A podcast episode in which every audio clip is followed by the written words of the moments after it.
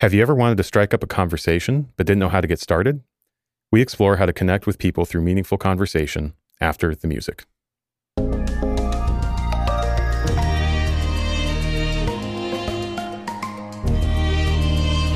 Welcome to the Upwards Podcast, an initiative of Upper House on the campus of the University of Wisconsin Madison. Through meaningful conversations, we explore the life of the mind and questions of the soul to enrich our university, our community, and the church. Be sure to subscribe and give us a rating on your preferred podcast service, and check out our upcoming events at upperhouse.org. Hello and welcome to Upwards. I'm your host, Dan. When I think of conversations, my first thought is people sitting down in coffee shops with a dozen conversations happening all at the same time, each with its own point of focus and unique style. However, even in this comfortable setting, we often struggle to understand the person sitting across from us or to feel understood by them. We exist in a culture where everyone desires conversations and deep relationships, but they're getting harder and harder to find. Our guest today, English professor and author Heather Holleman, offers a winsome entryway into practicing deeper and more meaningful conversations. Conversations that are rooted in seeing all people as created in the image of God. Heather isn't just a theorist of good conversation, she's an expert at them herself.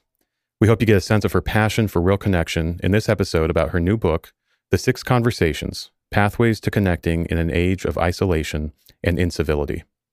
Heather is an associate teaching professor at Penn State University and she's the author of numerous books on evangelism, communication, and Christian formation. We hope you enjoy this upwards conversation with Heather Holleman. So nice to have you uh, on the podcast, Heather. Uh, I thought we could start by just getting a, a, little sense of who you are and where you come from. So, just asking you uh, some basic, you know, uh, biography questions. Um, yeah, where uh, where did you come from? Uh, what what brought you to um, sort of uh, become a professor uh, at a public university? Well, first of all, thank you for having me. I'm really excited for this conversation. So, I grew up a military daughter, which really informs a lot of my passion for loneliness and belonging. So, I moved every two years.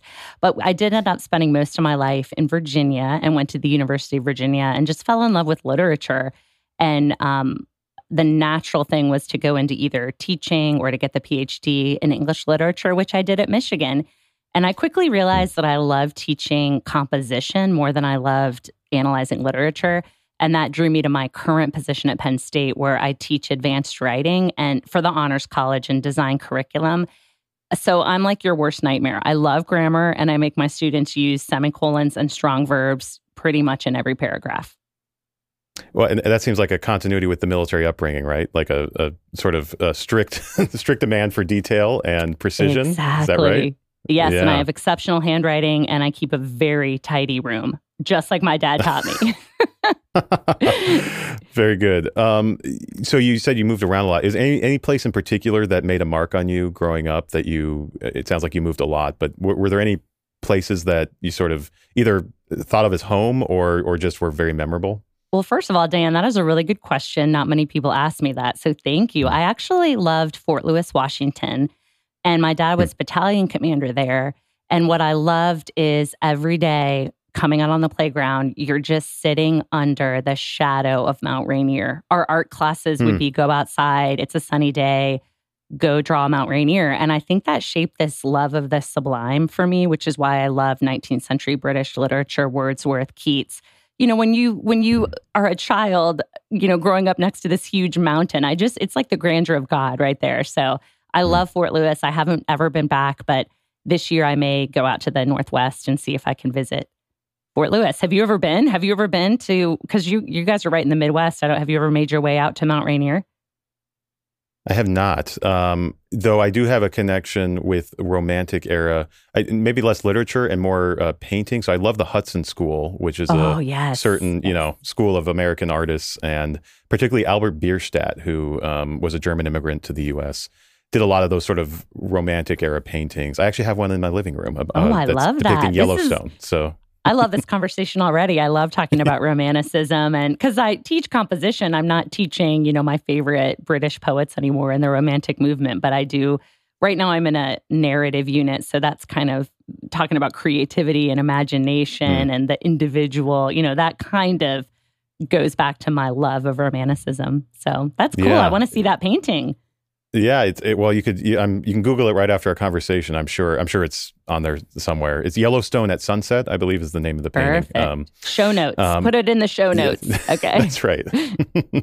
the other connection I'll just say is I um, I was a missionary kid, so I also identify with moving around um, a good amount. But we ended up spending a good amount of time in Colorado after being abroad, and um, we lived in Colorado Springs for a while. But that is right at the foot of the Rocky Mountains. And You know what I mean, Much of your yeah, much of your life is just oriented toward like there's mountains on my you know on one side of me, um, and you can sort of orient yourself. That's the West, right? Is hmm is where the mountains are. So um, it's it's something I definitely miss here in uh, in the Midwest, where the, the many, many fewer mountains, a lot of hills, but not a lot of uh, a lot of mountains.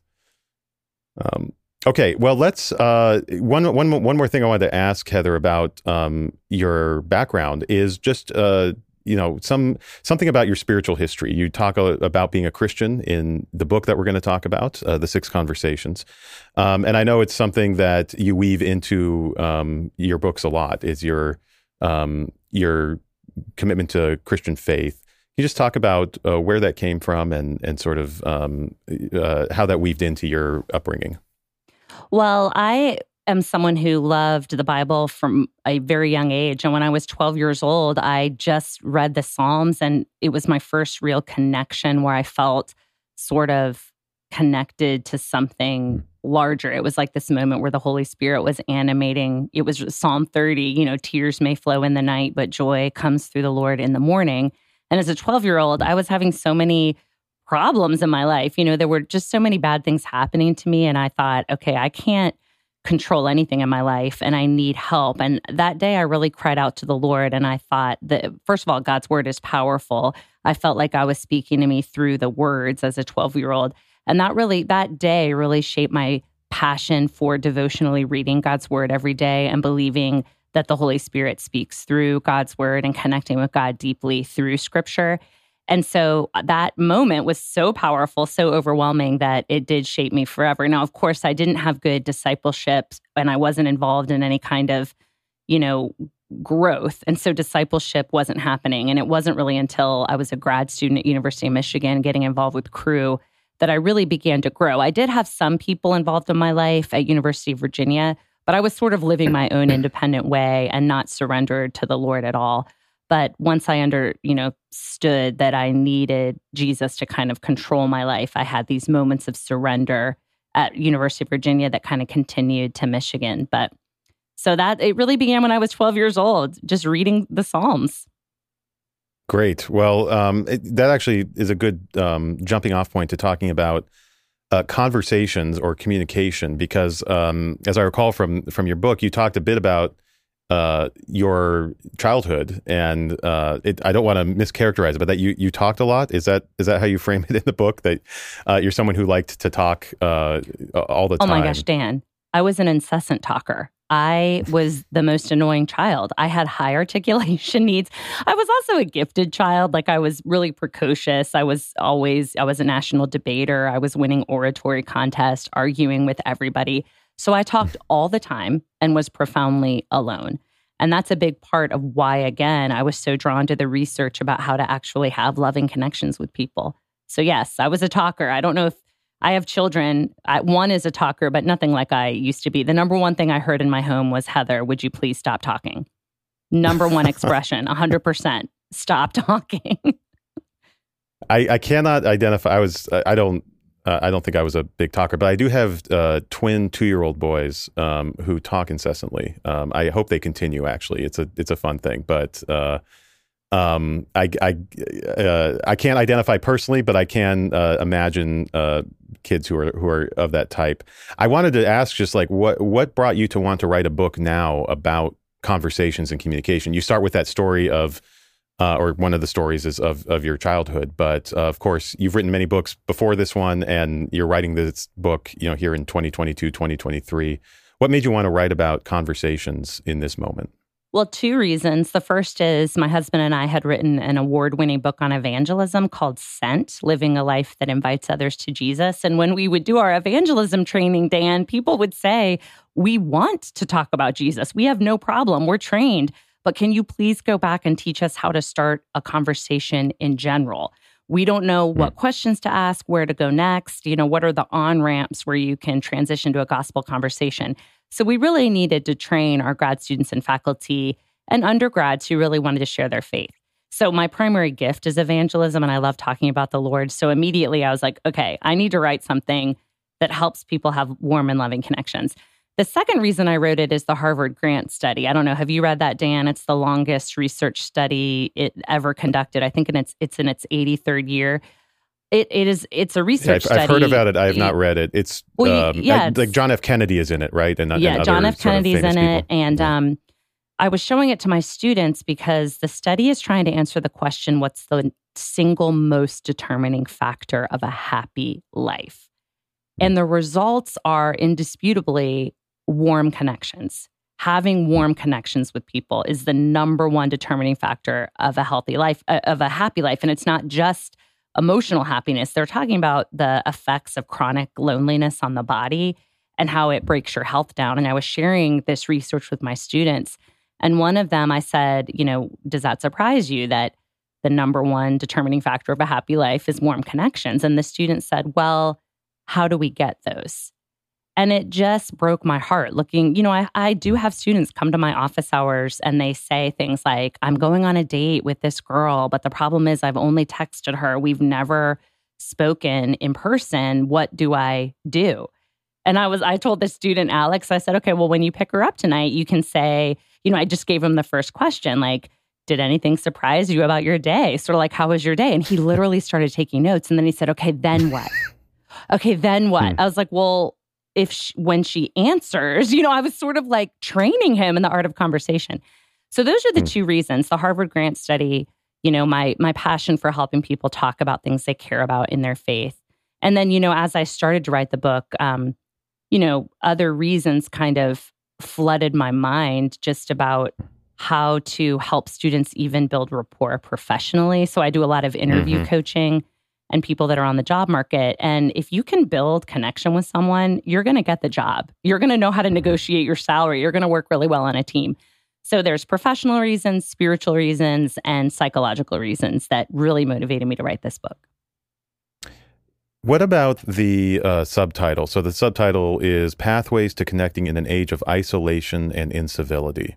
So I want to take each of those uh, separately, but um, isolation. What, what what do you, what do you mean by that term, and and uh, what are you identifying there?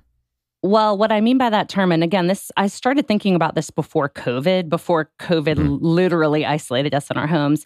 I had read Harvard declaring an epidemic of loneliness on the college campuses. I was seeing the news that, like, you know, the UK and Japan and Switzerland were appointing ministers of loneliness because of this kind of what they're calling the epidemic of loneliness. And I just was noticing the trends of isolation in my own community. And as I was researching about loneliness, I got an email from my home state of Pennsylvania, and it's tracing diseases of despair. So, like suicide, drug addiction. They're tracing those things to a lack of social support as one of the one the uh, one of four key factors that really harm people. And you know, no one was hanging out in my neighborhood. Nobody was getting together. We aren't doing that anymore. So it is a culture of isolation. We're on our phones a lot. We connect on social media, but there's not a lot of deep and meaningful community connection. So I see the isolation everywhere. Students talk about being lonely. I I've felt lonely and continue to feel lonely when I don't forge those warm connections. So that's when it started really what the, when Harvard sent out in, in an email, you know, we're in an epidemic of loneliness, which I think was actually 2019 because I I think it was 2018 the Cigna Health study came out of 20,000 US adults and that research showed that over half the population says they're lonely and don't have meaningful in-person interactions. So Do you see the isolation, the epidemic of isolation? I, obviously, you referenced this Harvard um, uh, declaration, so that's coming from a college. But do you see it particularly hitting uh, college-age students uh, harder, or, or, or yeah, harder than the rest of society? Well, yes, I Yeah. do. And that, I mean, and it was in an, the worst part of it was I was seeing this before COVID. And so Mhm. when Penn State shut down, and now students are alone in their bedroom or in their dorm room connecting only on Zoom. I mean, it was just devastating to to know that they were already feeling isolated beforehand. I think what's wrong on the college campus and I know this makes me sound like an old person, you know, what, what old people say. I do think this over reliance on declarative statements on social media is the illusion of intimacy with other people, but it's not forming mm. the warm connection needed for mental health. So, you know, I can make TikToks all day long, but that's just me declaring things to the air. Mm-hmm. And I, you know what I mean? Do you see that, yeah. Dan? Like people are on their phones as it's kind of illusion of intimacy. What do you think? Oh, I, I think that's right. Um, I think, I mean, I, I read some of the same stuff you do about um, uh, even trying to identify like what's changed in the last, you know, 10 years or something to make this a, a, a sort of more acute crisis for college age people. And I think there's something to, you know, the answer that it's something about smartphones. It's something about um, uh, the way that we can mediate a lot of our life through these um, through these devices that don't actually supply the things that we're built to need maybe biologically, but certainly spiritually as well, of this sort of in-person communication. So I yes. see people who are, have been sort of grown up in a you know young people now. Um, I'm not that old, but I'm I'm old enough to remember pre cell phone uh, pre cell phone days as a kid. Um, people who have been entirely socialized into that, it's just a much different, I think, uh, pressure cooker. Um, where that's really it's hard to think outside that box. It's hard to think about what it's what it'd be like to have sort of a social life that isn't sort of deeply mediated by devices and particularly smartphones. So yeah, I, I, I guess I agree with with a lot of the experts, you included, who um, who who say something's different in the last, particularly you know since the early 2010s um, on this. Well, stuff. one of my students said it's because like he doesn't like talking in person because he doesn't have the time to craft this really clever response like you can when you're texting like talking one on one without having the ability to pause and get all your friends to help you craft the right response to the guy or the girl. It's really funny. He goes, Yeah, I don't like being in person because I don't have the time to make myself sound as cool as I want. I was like, Okay. So basically, it's this you know, totally crafted identity. But we were laughing about that. But they do, it is a skill they recognize they need to learn. They're, I mean, my students this semester they are so hungry for these skills. They're like, okay, teach me mm. again. What do I say next? What's a great question to ask people? How do I form these warm connections? And so they're ready. I think people are tired of being lonely. They're tired of not having warm connections. And so the isolation piece is definitely, you know, that's definitely hitting a cultural problem. So for sure. Yeah, I, I totally agree. Well, the other the other side of the coin, I guess, for uh, for your book is incivility. So, uh, you know, same question. What what did you mean by incivility, and and what are you talking about there? Well, this really comes out of a shift that happened in 2000. I think 2019, 2020, but a little bit more before. But in particular, those years, uh, being in the college classroom and even before COVID, I realized that we weren't treating people with unconditional positive regard. When you were talking to someone you were vetting them. And i and my students laughed. I said when you meet someone the first thought that comes to your mind isn't oh i'm excited to talk to this person. I wonder if i'll learn from them your first thought is who did they vote for? What do they believe about vaccines you know even recently like mm-hmm. what was your position on roe v. Wade? Like are you, you know, just we're vetting everything like political positions, social positions. And I literally would see my classroom torn apart and students telling me they were afraid to speak because of cancel culture. They were really afraid to ask a question because they were afraid it would reveal that they had an incorrect political or social position. And in a college classroom, in an educator situation, you don't want to ever be in a shame based pedagogy situation. Mm-hmm. You don't ever want people to be afraid to ask a question and learn.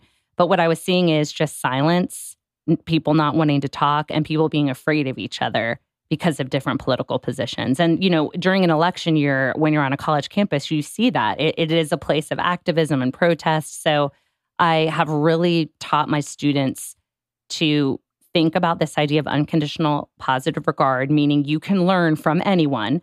And it's actually good to have friends that believe things completely differently. For it's really good to have people in your mm-hmm. life that don't believe what you believe.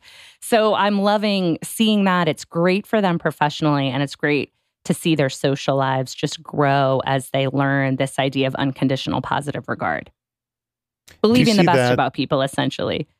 Right, right. Um, good, uh, good, good advice for uh, intimate relationships like marriage as well. Um, marriage, always, yes. Always assume the best in the other. That that that's my one. Like, if I had to just give one piece of advice um, about I marriage, assume the best of the other person.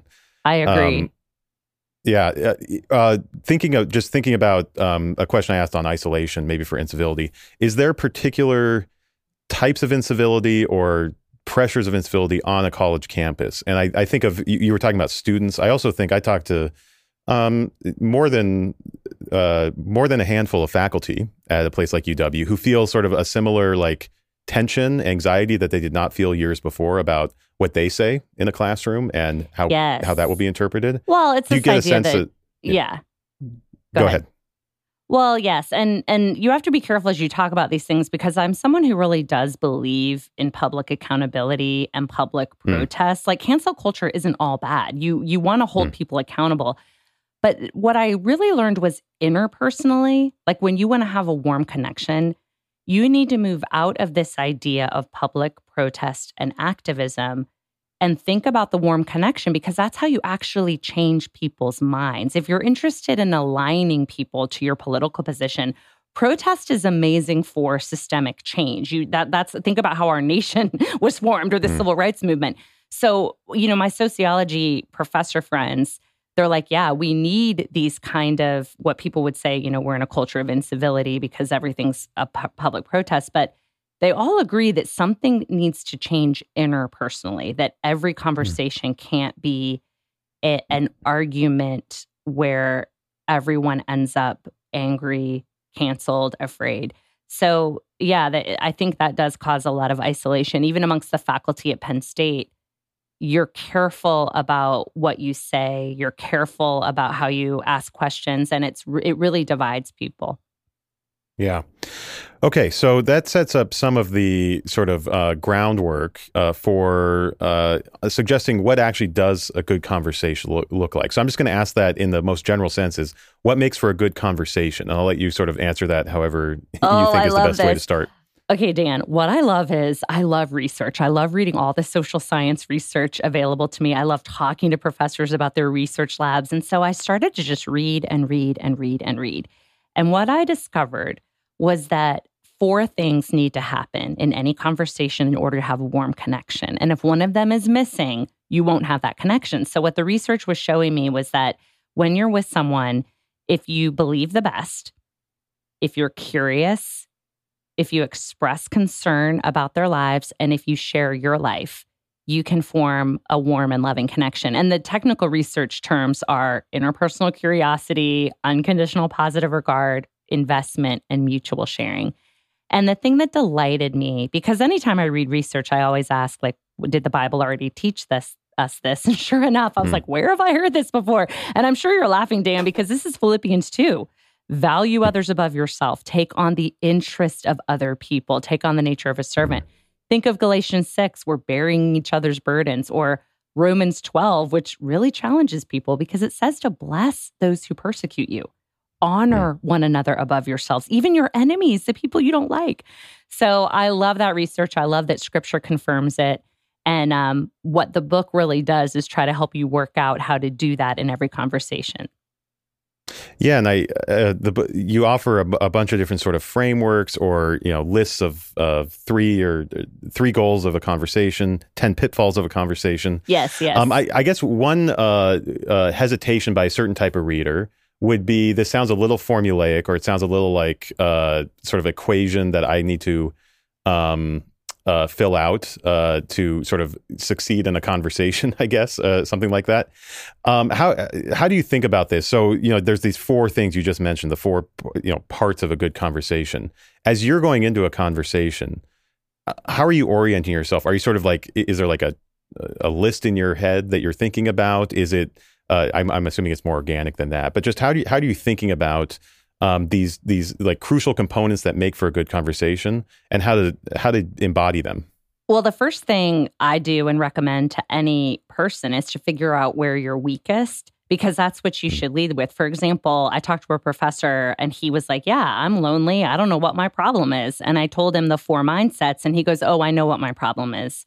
I said, What's that? Mm. He goes, Well, I just don't care about other people. I'm not curious about them and I don't want to know about their lives. I was like, All right. mm-hmm. Curiosity is is our number one goal this week, you know, learning that. Mm-hmm. So and I'm weakest in sharing my life. So I can be really curious and ask a ton of questions and be concerned about you. But guess what? Guess what that's called? That's an interview. That's not me sharing my life with you. So I'm weakest in sharing my life. And I was weak in unconditional positive regard because I would be suspicious and judgmental of people. And when I learned to lead out with where I felt weakest and where I wanted to grow, I found that I sort of had more friends that I knew what to do with. I found that my daughters wanted to spend time with me. My husband wanted to engage me in conversation. He would seek me out because I was believing the best about him. I was sharing my life in warm ways. So I do think it is organic when you just um, keep a mindset in front of you like, okay, how do I need to grow? And how can I sort of live out Philippians to honor people, take on their interest? So it does seem formulaic, but as like a grammar expert, once you learn the rules, then you're free to create a masterpiece. So having rules mm. and a formula and even a template is never bad it's like learning the keys on a piano. Like, get those down, get the notes down, and then you're going to find that you know how to do this for the rest of your life. That's great. Uh, that's a very, uh, very good way to think about it. One of the other parts of the book that I found really um, interesting and surprising, maybe, where you talked about the goals of a conversation. Oh, yes. And um, uh, you had three in particular that you highlight. But yeah, just t- talk to us oh about oh how to think about the goals of conversing. Oh my gosh, yeah. Dan, this is a game changer because have you ever asked yourself like what is a conversation for? Like what is the point of me talking to this person? So mm. i began to research the people who study this kind of stuff. Like there's the yale relationship lab. There's you know people that actually are devoting their lives to this idea of warm connections connecting through meaningful conversation. And what i began to realize was there are three things that you can do when you think about how do i want to end this conversation. The first is encouragement you know, just wrapping it up and encouraging that person, saying something to strengthen their heart, to give them hope, to give them a little bit of joy. The second thing is helping them in their personal goals. And if, if you have listeners that love James Clear, Atomic Habits, he even says mm. that. Like if you can connect with someone over your shared goal, you're going to feel that warm connection. So often in the English department, and this is a great professional skill, I'll say to people, okay, what projects are you working on? And by the end, I'm like, okay, how can I help you? How can you help me? Let's get this going. And we're just so close.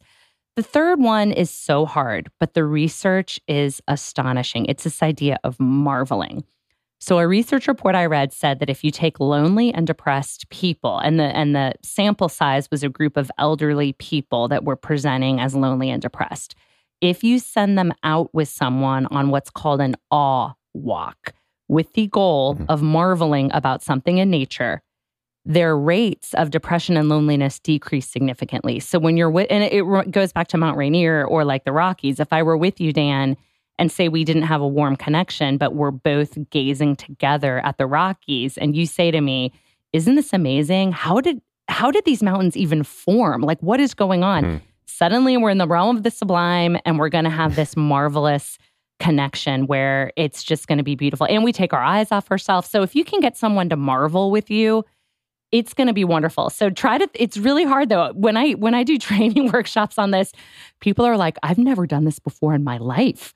Like, what do I do mm-hmm. first? I was like, "Look for divine activity." If someone tells mm-hmm. you something, you could say, "Wow, that sounds amazing. That sounds like God answered a prayer or God sent this person." So look for divine activity. Look for something beautiful in nature. Before you know it, you're not going to be nearly as lonely or depressed as you were before if you try this kind of marvel idea. I know, isn't That's that fast. cool, Dan? Have I just That's like inspired cool. you? Yeah. So go marvel, go marvel with you your twins. Yeah.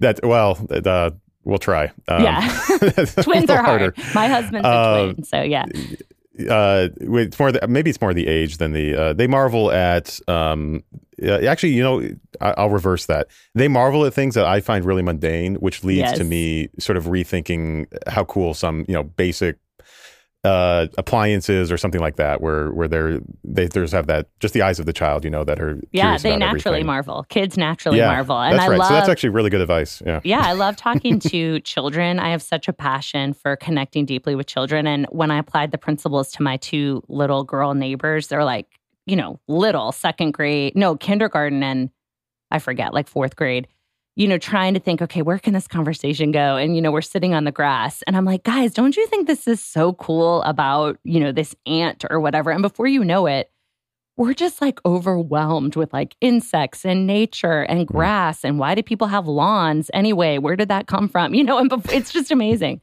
So, yeah, awe, marvel. The easiest one is just encouragement and, you know, sharing projects that you're working on. And, you know, when I talk about this stuff, a lot of people are like, wow, my conversations, I'm either gossiping, complaining, or causing division. And so it's deeply convicting and it is discipleship material to say to someone, what's happening in your conversations? I was very mm-hmm. immature in my faith. I didn't do any of these things. That's why I wrote about mm-hmm. the 10 fit pitfalls because that was who I was gossiper, complainer, divisive. I don't know about you. Were you ever like mm. that? Did you ever have conversations where you just were like, you know, arrogant or I don't know, because you've been with grad, you were in grad school. Conversations are notoriously self focused. You know, you're just performing, you're, I don't know, posturing. So I was like that. I was that nightmare grad student who just talked about herself and complained about everyone.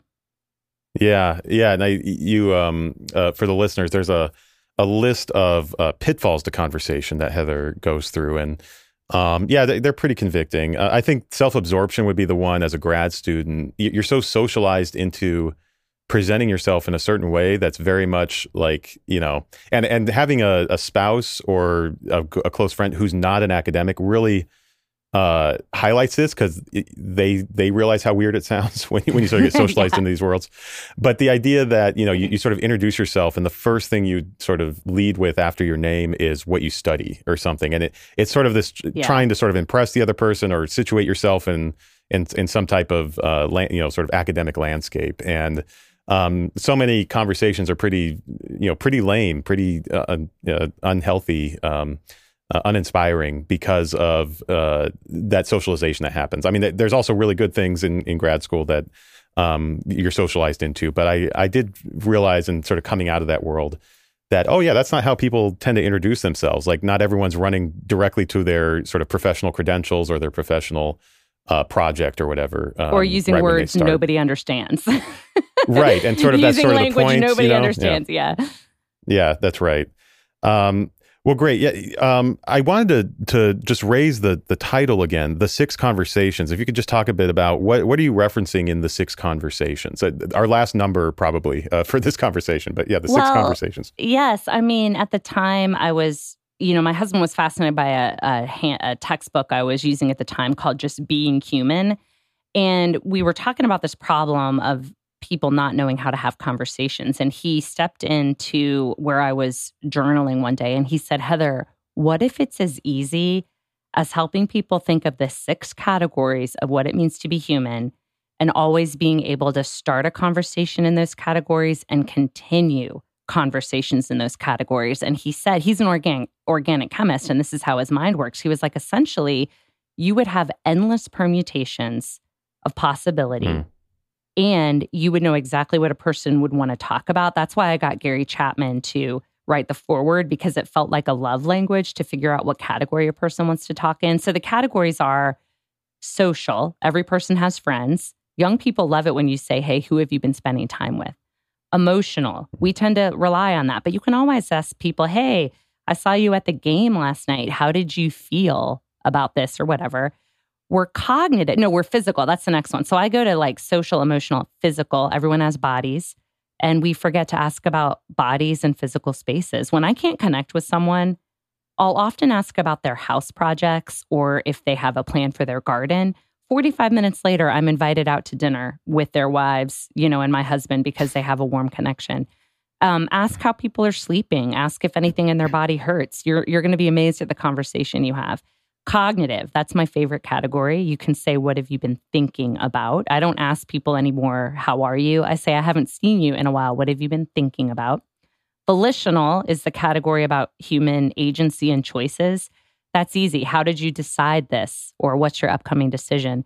And then spiritual, which is the best in terms of transitioning to gospel conversations. People love to talk about their faith, whatever faith it mm. They love to talk about spiritual things, supernatural things. So there's no mnemonic device, there's no easy way to keep them, you know, to memorize them. But if as you look at your friends, as you look at your family members or colleagues, just think they're social, emotional, physical, cognitive, volitional, and spiritual. So you start in that category and then you have six options for the next question based on however they answer. So if when I was connecting with this very introverted engineer and the stakes were high because I was in a salary negotiation and I just felt no connection to this guy and I was going down every list of questions and all I said was we were on a Zoom call and I said, "Hey, I saw that you have a lot of property behind you. Are you a gardener?" Literally 20 minutes later, I learned all about his hmm. garden, but I was like, "Okay, where am I going to go hmm. next?" What's my next question? So I, I did volitional. How did you decide to plant heirloom plum trees? And literally, Dan, before I knew it, this introverted professor was like, When can you and your husband come out and see my plum trees? So you'll never get lost again, even in the hardest conversations. And I give examples of, you know, grieving people, angry people, gossiping. You know, you're, you're, you, you will know how to guide a conversation and have mutual satisfaction in it as you're moving through these kind of six categories. Fascinating, and we'll get to uh, that that sort of six dimensions to to being a human, I guess. Um, also connect to how we think about people here at Upper House as well. I did yes. want to just linger on the physical because yes. you mentioned that in the book. You just mentioned it now that that tends to be one that is often overlooked. I just wanted wanted to hear a little bit more about that. Why do you think that is? And um, yeah, if you have any thoughts on that. Well, it could be because it's taboo. And, you know, I have read hmm. etiquette mm. guides from the 1870s, especially in Southern culture, also in New England, that it's inappropriate to ask about someone's body, like, or, or about, you know, but it's also about physical spaces and, and the senses. So anything related to your physical self. So just remember, people like to eat, they listen to music. Think about all the what it means to be a physical being and you know, you can just find out what people like to talk about. So I always ask my students, you know, what have you been listening to? Um, you know, tell me the story of how you got interested, you know, in this band, whatever. But I'll never forget, I was having a hard time connecting with some students um, one semester. And for the attendance question, I thought, okay, I'm going to go physical. I said, let's go around the room and I want to know how you've been sleeping. Oh my gosh, Dan, I learned more about melatonin, lavender, ASMR. I learned who hasn't been sleeping at all. I learned people who can survive on two hours of sleep. This guy came up to me afterwards. He goes, I just want you to know I have been so lonely, and this class makes me so happy. And I wanted to thank you. And my parents wanted me to thank you as well. I was like, all right, all I did was ask how you were sleeping. And he was like, it just means so much to be able to talk about your lives and especially with older people, people who have mm. pain in their bodies. Um, aging women, they are notoriously lonely in their aging bodies because there aren't good conversations about it. And even if you're with a friend who's and I don't do a lot of research into the you know the gender differences of of how men like to talk about their bodies, but it's always good to be like, you know, hey, you know, I whatever. Are you have you been running lately? Have you have you had any pain in your body? I mean, just ask about people's bodies. I like to talk mm-hmm. about like my knee pain or surgeries. And what really made me think about that was I had an emergency kidney stone surgery. And people would come over and they'd say, How are you feeling? Blah, blah, blah. I was so bored. But this one person came over and she was like, I need all the details. What was the surgery like? What did the anesthesia feel like? You got to tell me about this kidney stone. She's like, all the gore. I want the physical details. I was so happy. I was so delighted because I wanted to talk about it. I don't know. Do you feel like I'm wondering, Dan, like as I went through those categories, if you have one that you secretly like people to ask you, because just because you're an academic doesn't mean you want people to ask you about what's going on in your head all the time. You may be someone who actually likes to talk about your friends, but nobody asks like, who's your favorite person to spend time with? Tell me about how you, how you found that person. I don't know. Do you know what I mean? I like the physical category, but people forget. I don't know. Would that bother you if I asked like, "Hey, Dan, how are you sleeping? Do you have any pain in your body?" Would that make you feel weird?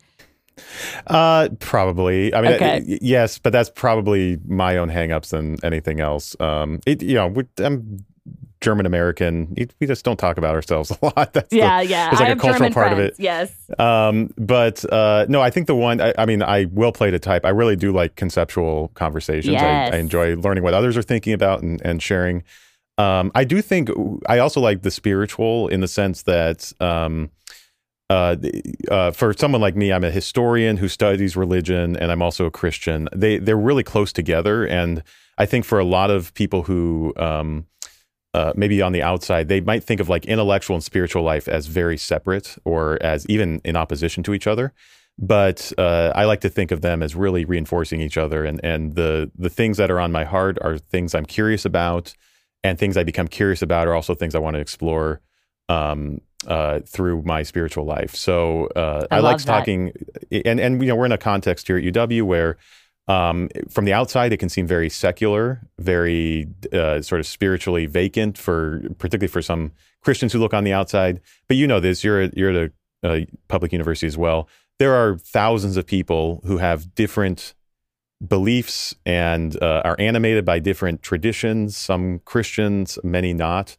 And it's really interesting to connect with people on that level, e- even in a public university setting. Oh, so I love it. I, like I to, mean, I yeah. even love what you're saying. I could imagine with my colleagues saying, like, you know, you know, you know, I'm a Christian. I'm fascinated by your religious tradition or your spiritual life, and do you find that it connects at all to your research or teaching? That's such a delightful question.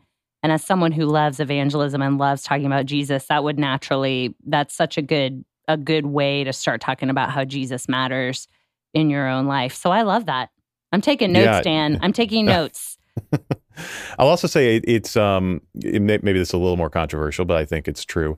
I also like learning from others, particularly non Christians, about how they think about that vocational integration question. It's something we talk about a ton here at Upper House because we're trying to get students at UW to think through what being a Christian, how that impacts being an engineer, being a biologist, yeah, being I love a teacher. That and and we i mean we have a christian perspective so we use biblical framework and and theology to make the case.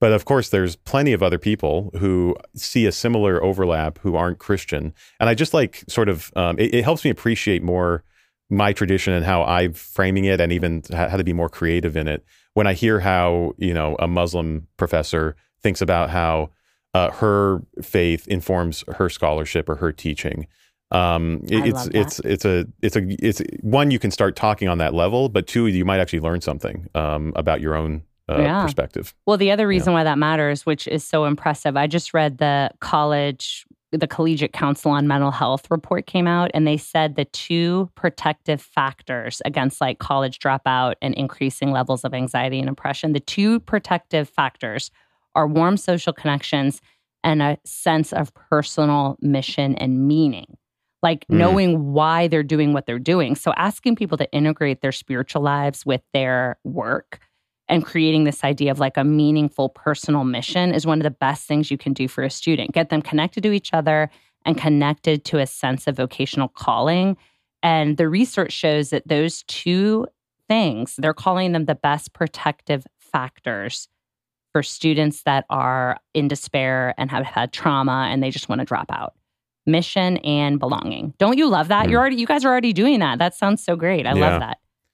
Yeah, and I don't know how it is at, at Penn State at UW. There's definitely been a heightened interest in um, sort of uh, student spiritual life. I mean, it's nothing yeah. specific to Christianity because of studies like this that show that there's a. Res- I mean, the, one of the you know keywords around students right now is like resilience or grit and that, that yeah. the idea that if you have a spiritual component, a self, so some some self generated mission to why you're at college, that you're going to be less likely to become isolated, to drop out, all that kind of stuff. So there's even this sort of interesting, just instrumental, I think, uh, gaze from the university on like, well, if this is what the study's showing, then we want to, you know, support this um, because we want our students to succeed. So it's an interesting. I, I feel like that's a COVID type insight. Um, I'm sure people were making it before, but I think there's a renewed interest in it by university administration because of just the dramatic rise in, you know, some of these uh, mental health issues uh, with students since 2020.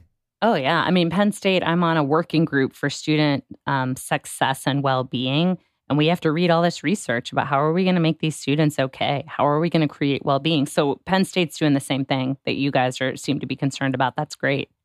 Yeah, yeah. Um, could not have predicted that really a few years ago, but it's it's sort of um, uh, the you know the need arises, and and we hope we can be part of the solution here uh, in Madison. Um, Heather, I want to just uh, wrap up with thinking a little more about the six dimensions or the six conversation avenues. And then um, I don't expect you uh, to know our own mission statement here at Upper House, but we talk about uh, thinking, being, and doing as sort of the three uh, dimensions of of what we're calling people to in our community, and that can sort of map onto minds, bodies, and actions. Or yeah. you know, there's there's certain certain thoughts that we think are are uh, uh, or certain ideas that are good to contemplate. Uh, certain ways of acting, certain practices that are very important to being a faithful Christian, and then certain things you actually sort of do in the world, uh, ways you try to contribute, wrongs you try to right, all that kind of stuff. That's part of uh, our call as Christians as well. Um, I guess I wanted to just think about, um, uh, you know, one thing we try to talk about here is like those are all integrated, and there isn't an easy way um, to separate those and to just focus in on one. As you were thinking about your six conversations, um, you know, I know you've talked about like this gives you six entryways into um, talking to someone. But is there something to be said about like uh, the fullness of the the whole scope, and maybe that's part of a good conversation? Yeah. Is a part of a good conversation touching on all six, um, or how do you think about sort of the the holistic nature of those six uh, avenues of conversation? Well, what I think about is we tend to not realize how much people aren't just emotional creatures. Like we always say, "How are you?" How are you doing? I mean, by the way, that's an existential weak verb and it stresses the brain. Do not use weak verbs in questions. like instead of saying, How are you? you can say, you know, has anything surprised you about your day or did you feel challenged by anything?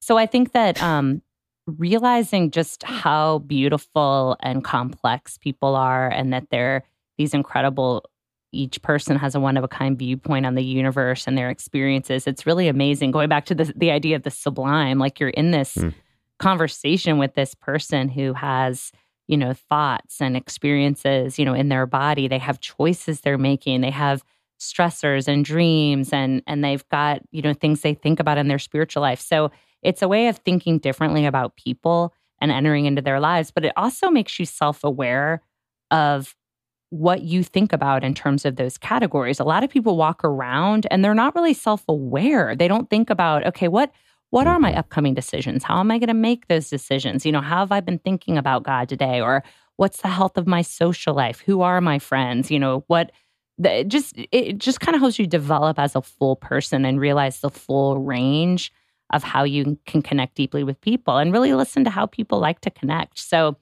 one of the other things I thought about, though, uh, of the mission of what you all are doing is the last chapter of the book about conversations with God and thinking about God's questions that he asks us in the garden about, you know, where are you? Who told you you were naked? You know, what have you done? I love thinking about the symbol, like not the symbolism, maybe the the larger implications of what those questions are for each person. Like, you know, where are you? Where are you in relation to God? You know, mm. who told you you were naked is a question that's like, who are you authorizing in the culture to tell you about your identity? And the last mm. question is, you know, what have you done? This idea of making peace with the holy God, figuring out this idea of sin and repentance. I mean, these are powerful things. So I think the book really is about discipleship, relation to self, relation to God, relation to others. So I hope that answers your question. I think that is a really mm. big question that you're asking. And I think I got to it, but I think what you mean is does it kind of relate to those three things you're talking about? Yes, it does kind of expand on all of those categories of what you're hoping to do in people's lives. Yeah, and I just think of our particular context here at a college, yours as a, a professor uh, at a university, and how these big questions, um, I mean, you should be asking them your whole life, uh, but there are certain moments or periods of your life where you do have a little more space to do it. And I there's so many different pressures um, on college students today, but um, I think one reason why uh, different religions focus on college age ministries is because there is uh, there's both a, a, a level of maturity that's being reached, but also an openness and a willingness to explore that sort of comes and goes. Uh, you know, once you're in your late 20s early 30s there's other things on your plate That's that true. mean uh, you know uh, asking the questions of the garden are are seem like you know sort of uh, something you'd love to do but you could never get to. So I think um, some some type of defense of the old added, you know, the old sort of idea that at college you do get to explore some of these big questions um, makes uh, uh, makes maybe um, it more explains why uh, someone like you is someone to bring this up in a book, and a place like Upper House is a place that's interested in that because we're we're trying to reach those people in particular. It's true. I read in a report about um, you know these kind of emerging adults that at no other time in their life do they have such a capacity to change their lives and inhabit different worldviews than when you're between the ages mm-hmm. of 18 and 25. It's like one of the most yeah. important times in your life. So I agree with everything you said, Dan. Yeah. Okay. So, last question. This just came to me uh, as I was thinking about the, the, the student age. Who do you hope reads the book? Are you are you hoping students are the ones that read the book, or or is there another particular audience you have in mind? Well, that's such a good question because, as you know, I have a publisher. We have a marketing team. You want an ideal audience, but what I'm finding is you know, I see loneliness in the in senior citizen population. They're reading the book, they're connecting with their friends. You know, I, originally I wanted it for sort of, you know, college students and young professionals, but I just learned that the high school, the the public high school is using um, six conversations in their curriculum now because the high oh. school students are chronically lonely. And I told the department chair, I said, Well, you know, it's explicitly Christian. She's like, That's okay. We need this so badly. We may redact some of those sentences, but we're going to get the meat of it in here in public school. I was like, All right, just know, you know, you're going to see a lot of Jesus in this book. So young people are reading it. Um, but most of the retreats I do and workshops have actually been with people in their 40s their marriages are, are lonely. Their relationship with their kids are terrible. They don't connect in their communities. So originally I wanted young professionals, but it's really the whole gamut. I'm seeing, you know, high school all the way up to the retired community. But um, I do want to rehabilitate families, though, how to talk to your kids. There's such good advice about just how to ask good questions of anyone, young people, what they like to talk about. Unconditional positive regard is so important for the younger generation. They want to believe that you believe the best about them and you're not judging them. That's probably going to change someone's relationship with their teenager right now. Very insightful. Um, I think it's music to any author's ears to hear that uh, a school is picking up one's book like, as a curriculum. It, yeah. That's like that's the that's the moneymaker right there. I think. well, I um, wish my royalty rates aren't high enough. If you if you know if you publish books, like you don't really make a lot yes, of money. What I need is like yeah, I need to I need to sell more books or or something has to happen. But that's the the the dream is just being able to impact people and um, hopefully money is a happy accident, as they say. But yeah, that would be nice. Let's hope that for us. Yes. Sorry to end on such a crass note. I, am just, no, as a fellow author, like, hey, it's like, oh, yeah, nice. I'd love for a public school to pick up my book. Um, okay. Well, thank you, Heather. Thank you for the book. It's, it's been a pleasure to talk to you. Uh, best wishes for the success of the book. Thanks for joining us. Thank you so much. This has been a treat. Thanks for joining us. If you enjoyed today's podcast, be sure to subscribe and give us a rating on your favorite podcast app. Also, be sure to check out our upcoming events on upperhouse.org. The Upwards podcast is supported by the Stephen and Laurel Brown Foundation. It is produced at Upper House in Madison, Wisconsin. Hosted by Dan Hummel, music by Micah Behr, audio engineering by Jesse Koopman, and graphic design by Madeline Ramsey. Please follow us on social media, including Facebook, Instagram, Twitter, and LinkedIn with the handle at Upper House UW.